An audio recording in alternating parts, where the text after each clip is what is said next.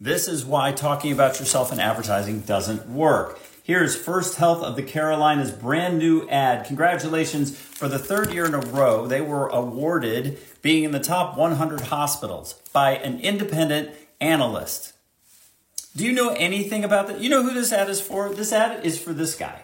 This ad is for the people in the hospital. It has absolutely nothing to do with consumers. You can't get anything from this. It doesn't talk about it. All of the copy block is dedicated to the fact that they won the award.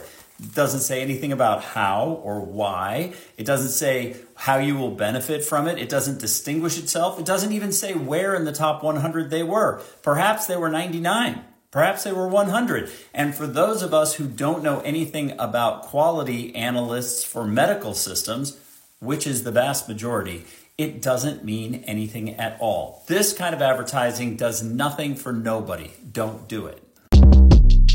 Shortcast Club